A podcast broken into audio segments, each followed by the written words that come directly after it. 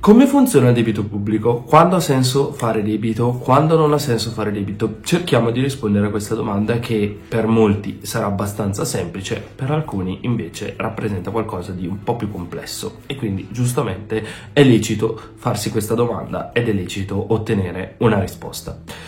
Anticipo possibili commenti visto che siamo al decimo, quindicesimo video che sto registrando in questi giorni. Eh, ho sempre questa felpa perché banalmente sto registrando tutti questi video nello stesso momento, cercando appunto di anticipare un po' il momento perché purtroppo o per fortuna mi sono accorto in questi anni che il dibattito pubblico italiano sull'economia verte sempre sugli stessi temi, quindi per me è abbastanza facile anticipare questi temi e eh, programmare quindi di conseguenza tutti questi video. Andiamo sulla questione principale. Il debito pubblico altro non è che la richiesta dello Stato al mercato finanziario, quindi agli investitori, quindi alle persone di denaro. Perché lo Stato deve richiedere denaro alle persone? Perché banalmente non riesce a soddisfare il suo budget o comunque le spese che ha intenzione di, eh, di attuare solo attraverso la tassazione. Quindi si rivolge verso il mercato. Lo fa con delle aste, banalmente. Magari un giorno spiegheremo anche come funzionano queste aste, visto che anche qua il tema è abbastanza complesso e spesso viene ignorato o trattato in malo modo. Però sostanzialmente quindi questo debito pubblico è una richiesta dello Stato al mercato di denaro. E questo, questo, questo denaro ha un determinato costo. Io non ho alcun interesse a prestare qualcu- a qualcuno qualcosa senza ottenere qualcosa in cambio, banalmente. Lo facciamo tutti, lo facciamo nella vita privata, lo fanno le banche, lo fa anche lo Stato, lo fanno quindi anche gli investitori. Quindi come funziona e quando ha senso? Beh, dovete comprendere che eh, uno Stato ha senso che si indebiti quando banalmente il rendimento da questo debito è più alto rispetto agli interessi che si vanno a pagare sul debito. Quindi cosa significa? Significa che se io faccio un debito X 100, mi aspetto di pagare 2 per dire di interessi, ecco che ha senso se appunto questi 100 euro rendono 3 euro in questo esempio, perché appunto la differenza è data da 3 meno 2, quindi 1, quindi io sono in vantaggio sostanzialmente, riesco a creare qualcosa, quindi creo qualcosa da un debito.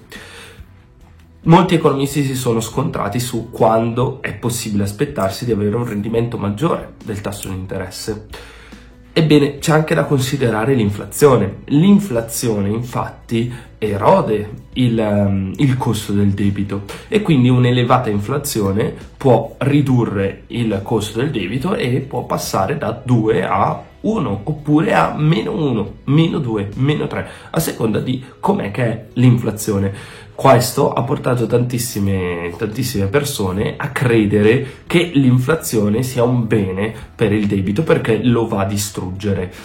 Ecco, per questi, meglio, per questi motivi è meglio stare un po' distanti da queste persone perché appunto distruggere il debito con l'inflazione abbiamo già visto che non è una cosa corretta. L'abbiamo visto nel Deborging parte 2 che vi consiglio di andare a recuperare, ma l'abbiamo visto anche in scorsi episodi e lo vedremo in altri. Cioè, l'inflazione è bene che ci sia, ma è anche male se questa è troppo elevata. Ovviamente non abbiamo un numero per l'inflazione, non abbiamo un numero tipo 2, 3, 4, non c'è un numero magico, però sappiamo che un'inflazione a doppia cifra crea dei problemi sia sulle aspettative, sia sulla possibilità di crescita, sia sul, ehm, sul, mercato, sul mercato del debito pubblico, quindi sui titoli obbligazionari dello Stato. E questo non è un bene. Infatti si dice che quando c'è inflazione e questa non è stimolata dalla banca centrale, significa sostanzialmente che l'economia è vivace, ci sono scambi, ci sono aspettative. Però questa inf- inflazione non deve essere fittizia e creata appunto ad hoc dalla banca, ma deve essere appunto derivata dal, dalla vivacità del mercato. Come d'altronde, anche se c'è un po' di deflazione ed è data dal mercato, non dovrebbe essere un grandissimo problema. Anche qua sto semplificando tantissimo, però tenete questi due punti di riferimento. Ebbene, questa che vi ho appena descritto è banalmente eh, definita come la dinamica debito-PIL e la dinamica debito-PIL appunto ci dice che bisogna rend- diciamo, creare un rendimento da quel debito che è maggiore degli interessi che abbiamo, andiamo a pagare al netto del tasso di inflazione. Cosa succede se banalmente noi non andiamo a ripagare questo debito con della crescita economica, quindi la crescita del PIL. Eh, PIL inteso come appunto eh, valore aggiunto, quindi la crescita del valore aggiunto determinata appunto da questo debito.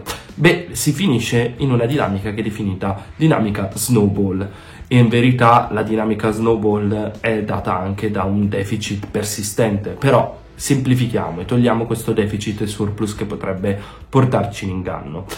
Infatti, se volete approfondire un attimo deficit e surplus, anche il video sulla, sulla, patrimoniale potrebbe esservi di aiuto. Però sta di fatto che se noi continuiamo a perdere, ovvero creiamo un rendimento più basso del nostro tasso di interesse che andiamo a pagare, è ovvio che dopo X periodi noi non abbiamo più ricchezza.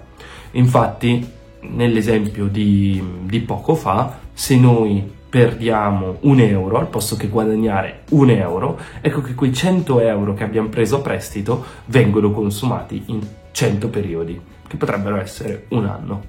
Ovvio, è una semplificazione estrema questa, però vi può un po' eh, fare chiarezza su come funziona la dinamica del debito pubblico. Vi aspetto a un prossimo video, ciao!